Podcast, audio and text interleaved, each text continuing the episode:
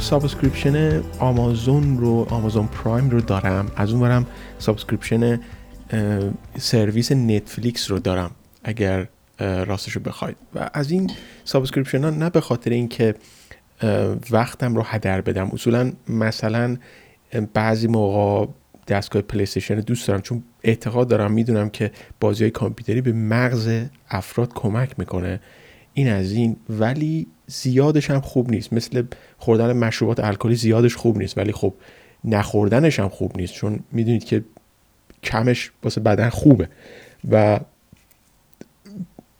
افراط و تفریط تو هر مسئله خوب نیست. حالا جدا از این بحث میخوام اینو بهتون بگم که من سابسکریپشن این سرویس ها رو دارم، سرویس مثل آمازون پرایم و سرویس نتفلیکس. اما توی این سرویس ها من چیزی رو که نگاه میکنم داکیومنتری هست، داکیومنتری هایی هستش که حالا نتفلیکس داکیومنتری های متفاوتی داره، داکیومنتری های متفاوتی داره که باید با دوربینای مخصوصی که حالا شما دوربین مخصوصی که دارید با اون میتونید فیلم بگیرید و داکیومنتری بسازید و اون رو نتفلیکس قبول میکنه، باید صداتون خوب باشه و اینا. و حالا دوربینی که من واسه یوتیوب استفاده میکنم پاناسونیک S1 هست و این S1 دوربینی هستش که نتفلیکس اپروفد هست، یعنی خود نتفلیکس قبول کرده ولی یه مقدار گرونه، مال پاناسونیک هست. و دوربینای سینما لاین کنان مثل C70 یا A7S3 سونی اینا رو همه رو نتفلیکس قبول کرده، البته این A7S3 رو قبول نکرده ولی خب FX3 رو قبول کرده یا FX6 سونی رو قبول کرده. و خب میگم نتفلیکس یه مقدار حساسه که شما مثلا میخوای یک داکیومنتری درست بکنی باید حتما دوربینت خوب باشه و اینا، صدات خوب باشه و از اینجور حرفا، میکروفونت خوب باشه. و اون موقع است که نگاه میکنه ببینه اون چیزی که سابمیت کردی به نتفلیکس خوب هست یا نه، بعد قبول میکنه. اما آمازون پرایم اینجوری نیست، آمازون پرایم هر کسی میتونه قابل قبول باشه، میتونی اکانت درست بکنید یا حساب کاربری درست بکنید و داکیومنتری بسازید. و جالب اینجاست که آمازون پرایم داکیومنتریاش هر کسی میتونه درست بکنه، همونجوری که گفتم.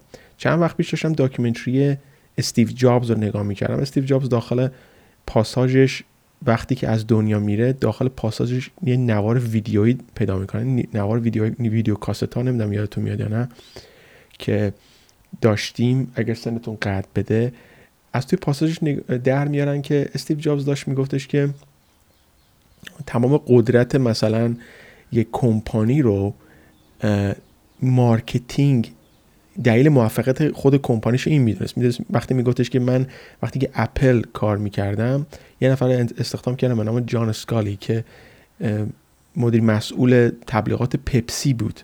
خب پپسی چی داره؟ پپسی میخواد محصولش رو عوض کنه، سایز کناش رو عوض میکنه دیگه، کار دیگه نمیکنه که، آب و شکر دیگه.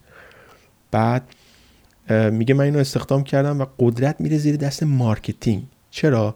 مارکتینگ یعنی اونایی که تبلیغ میکنن برای کمپانی، تبلیغ میکنن برای کمپانی که محصول شما به فروش برسه. مثلا داخل اپل این شخص شروع کرد به فروختن اپل و تبلیغ کرد. میدونید که بدون تبلیغ محصول یا حتی وبسایتی که ما میسازیم معنی نداره، بعد تبلیغات زیادی بشه ازش.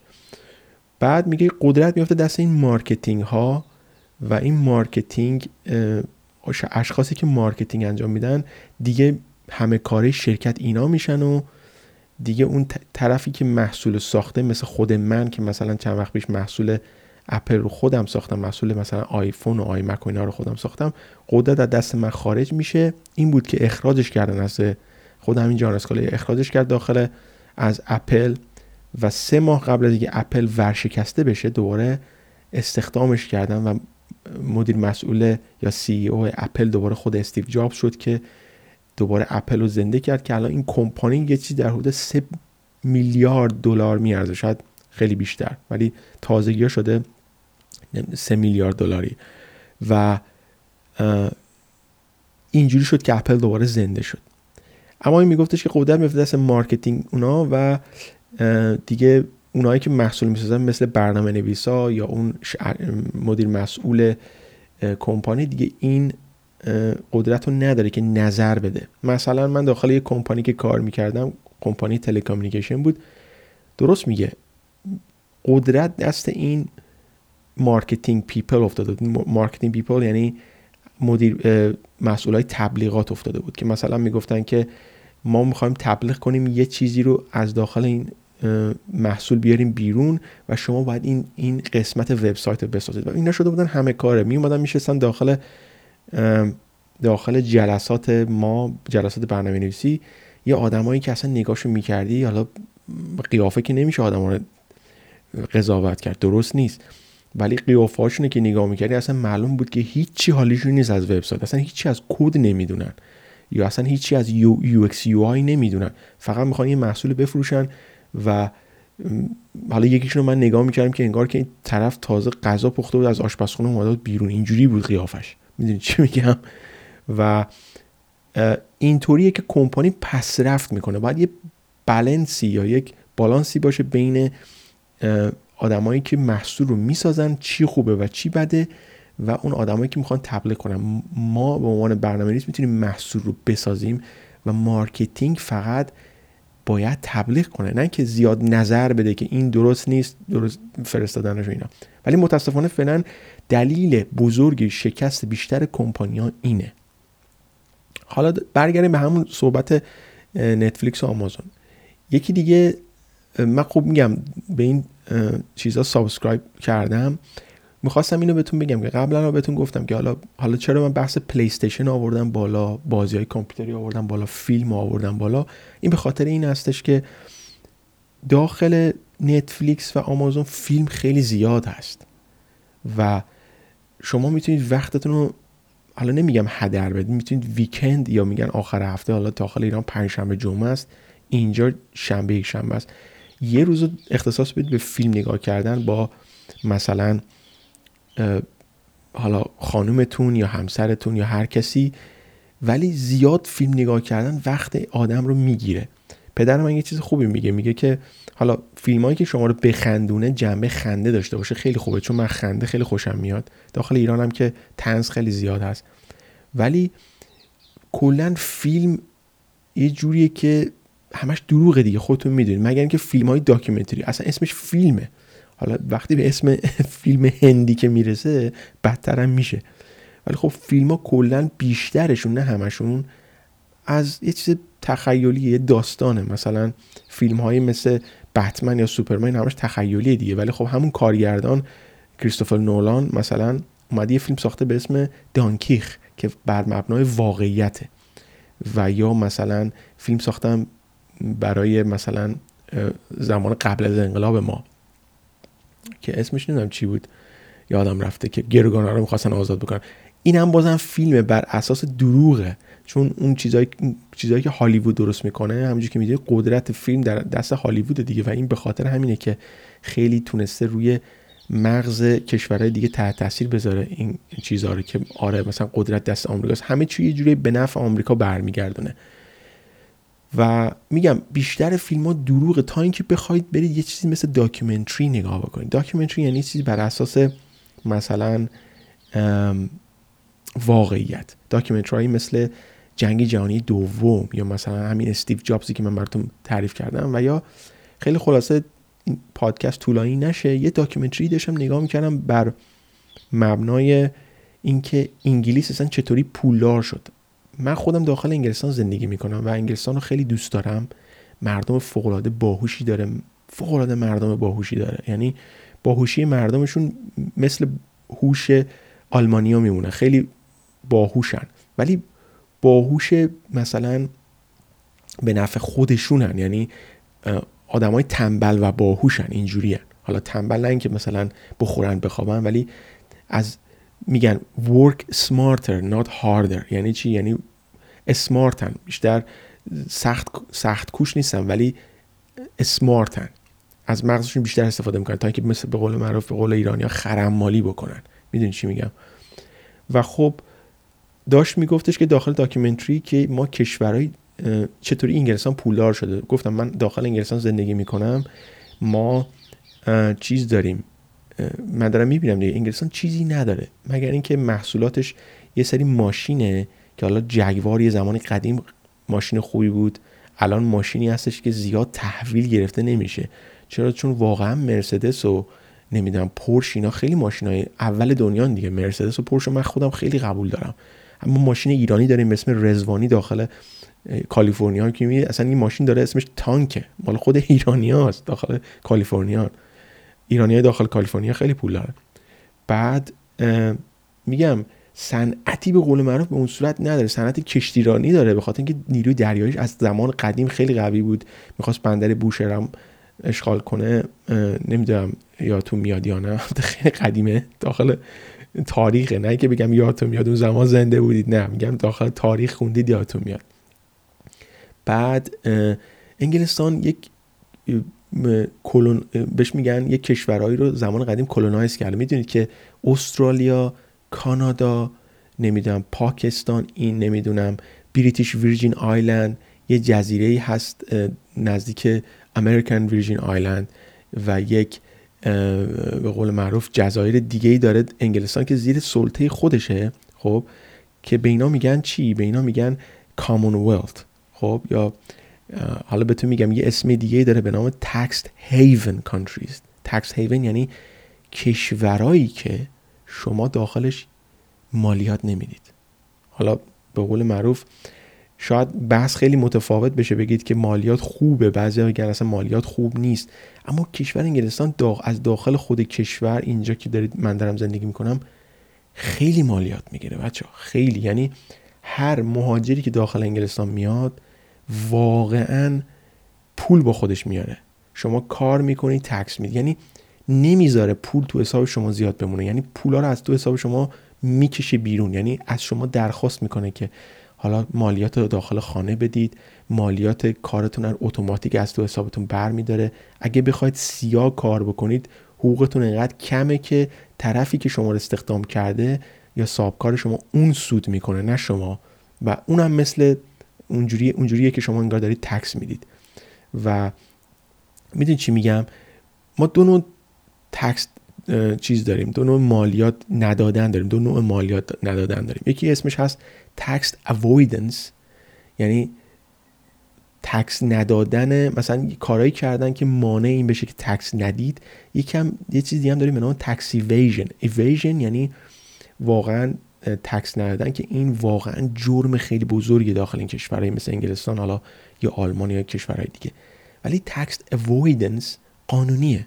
مثلا شما داخل یک فروشگاهی میرید، کشورهای اروپا این کار انجام میدن، یه کافی میخورید، بعد کارتتون رو میکشید بیرون، میخواید حساب کنید با کارت بانکیتون، این کمپانیا برمیگردن میگن که ما نمیتونیم کارت قبول کنیم، کش بگیرید. بعد شما میگی من کش ندارم، میگه خب اون ور خیابون کش ماشین هست، برو اونجا پول نقد بگیر بیار اینجا حساب کن. اینو بهش میگن تکس اوایدنس. چرا این کارو نمیکنه؟ میخواد که شما پول به کش بهش بدید، چون از کارت بانکی پول نره تو حساب بیزنسش که دولت نفهمه که این چقدر درآمد داشته، و از اون ور بانک هم ازش مالیات کم نکنه اتوماتیک. اینو بهش میگن تکس اوایدنس.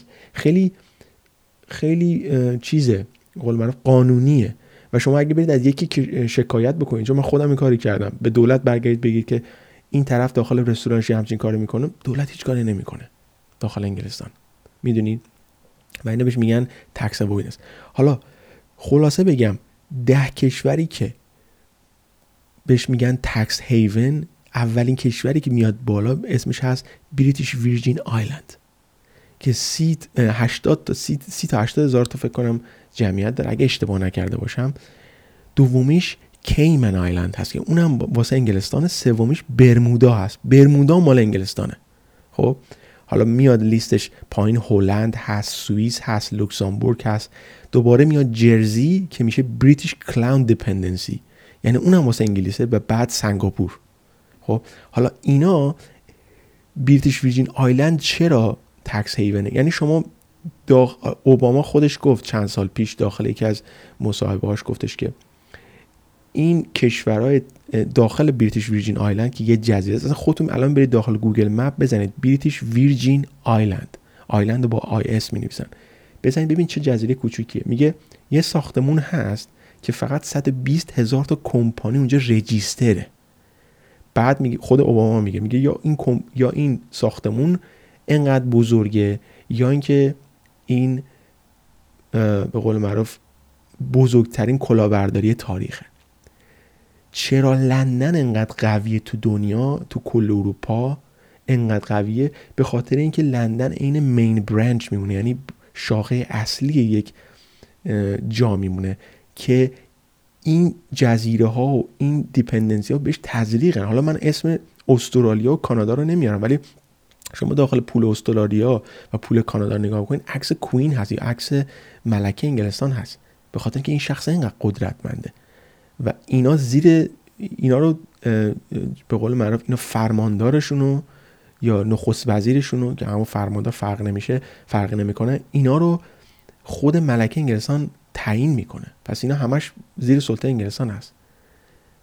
ولی این کشورها که این همه کمپانی رو توی خودشون دارن، این کمپانی ها میخوان تکس ندن و به خاطر همینه که انقدر پول داخل انگلستان هست، انقدر طلا هست داخل انگلستان، چون این کمپانی ها میان داخل این کشورها نمیخوان تکس بدن، پولشون میارن و انگلستان ازش استفاده میکنه. یکی از دلایلی هستش که انگلستان انقدر پول داره و نمیخوان به قول معروف انگلستان انقدر طلا داره. بنابراین اینا رو میخوام در نظر بگیرید. حالا بریتیش ویرجین آیلند هست، کیمن هست، به قول معروف جرزی هست و برمودا، و وگرنه لندن خودش چی داره؟ هیچ چی نداره. لندن یا انگلستان چیزی نداره، ولی به خاطر این ارتباط با این شبکه‌های مختلف هستش که انقدر قدرتمندش کرده. اینا مزیت‌های نگاه کردن داکیومنتری هست، اینا تجربه‌های من از نگاه کردن داکیومنتری هست، چون هر کسی میتونه یک مستند بسازه و این مستندها به آگاهی ما خیلی کمک میکنه. یکی از چیزهای دیگه که در آخر این پادکست میخواستم بهتون بگم این که فرماندار بریتیش ویرجین آیلند سال 2016 اومد انگلستان که نخست وزیر موقع رو ببینه که بهش میگفتن دیوید کامرون. اومد دیوید کامرون ببینه، یه پرزنتیشنی آورد داخل انگلستان، گفتش که صفحه 2 این پرزنتیشن گفته بود که آره ما باید برای خودمون یک اقتصاد مجزا داشته باشیم. اومد این طرح اومد به انگلیس بده، فقط اومد یه طرح بده. این یعنی چی؟ یعنی داره به دولت انگلیس میگه که آقای محترم من خودم کشور خودم رو میخوام، چرا همین پولا باید سمت شما بیاد؟ من بریتیش ویرجین آیلندم و باید کشور سمت من بیاد. انگلیس هم به روش خندید و ایناست، این سوار هواپیما شد برگرده بره به سمت بریتیش ویرجین آیلند. تا رسید دم فرودگاه دستگیرش کردن به خاطر اینکه کراپت، یعنی گفتن به قول معروف فرماندار کراپت، آلوده است یا رفته اونجا چرت و پرت گفته، میدونید دستگیرش کردن. بلا فاصله بدون اینکه اصلا رأی گیری بکنن یه فرماندار دیگه اونجا چیکار کردن، گذاشتن داخل بریتیش ویرجین آیلند که اصلا صداشو هم میدیا در نیاورد. حالا آقایون داخل یوتیوب برام می‌نویسن اینجا کشور آزادیه، اینجا میدیا دست خود کنترل غربه. شما فکر میکنید اینجا آزاده، آزادتر هست ولی آزاد نیست، اینجوری بهتون بگم. و به خاطر همین هم هستش که اینا رو خیلی راحت میتونید داخل داکیومنتری‌ها با گوش کردن به حرفای دیگران و نگاه کردن به داکیومنتری یا مستندها به دست بیارید، به شرط اینکه تلویزیون هایی که تحت کنترل این دولت ها هستن رو نگاه نکنید، چیزایی که خود مردم درست میکنن نگاه بکنید. و به خاطر همین هم هستش که من خیلی اکسایتد هستم به خاطر اینکه بلاکچین یا تکنولوژی بلاکچین داره میاد. یکی از چیزایی که انگلیس خیلی باش مخالفه همین بیت کوین هست. به خاطر چی؟ به خاطر اینکه مردم هیچ کس هم هیچ کاری نتوسه در رابطه باش بکنه، ولی به خاطر اینکه مردم با هم در ارتباط هستن و پول با هم دیگه جابجا میکنن و دولت ها هیچ کاری در رابطه باش نمیتونن بکنن و همه چی آزاد خواهد شد، نگران هستن.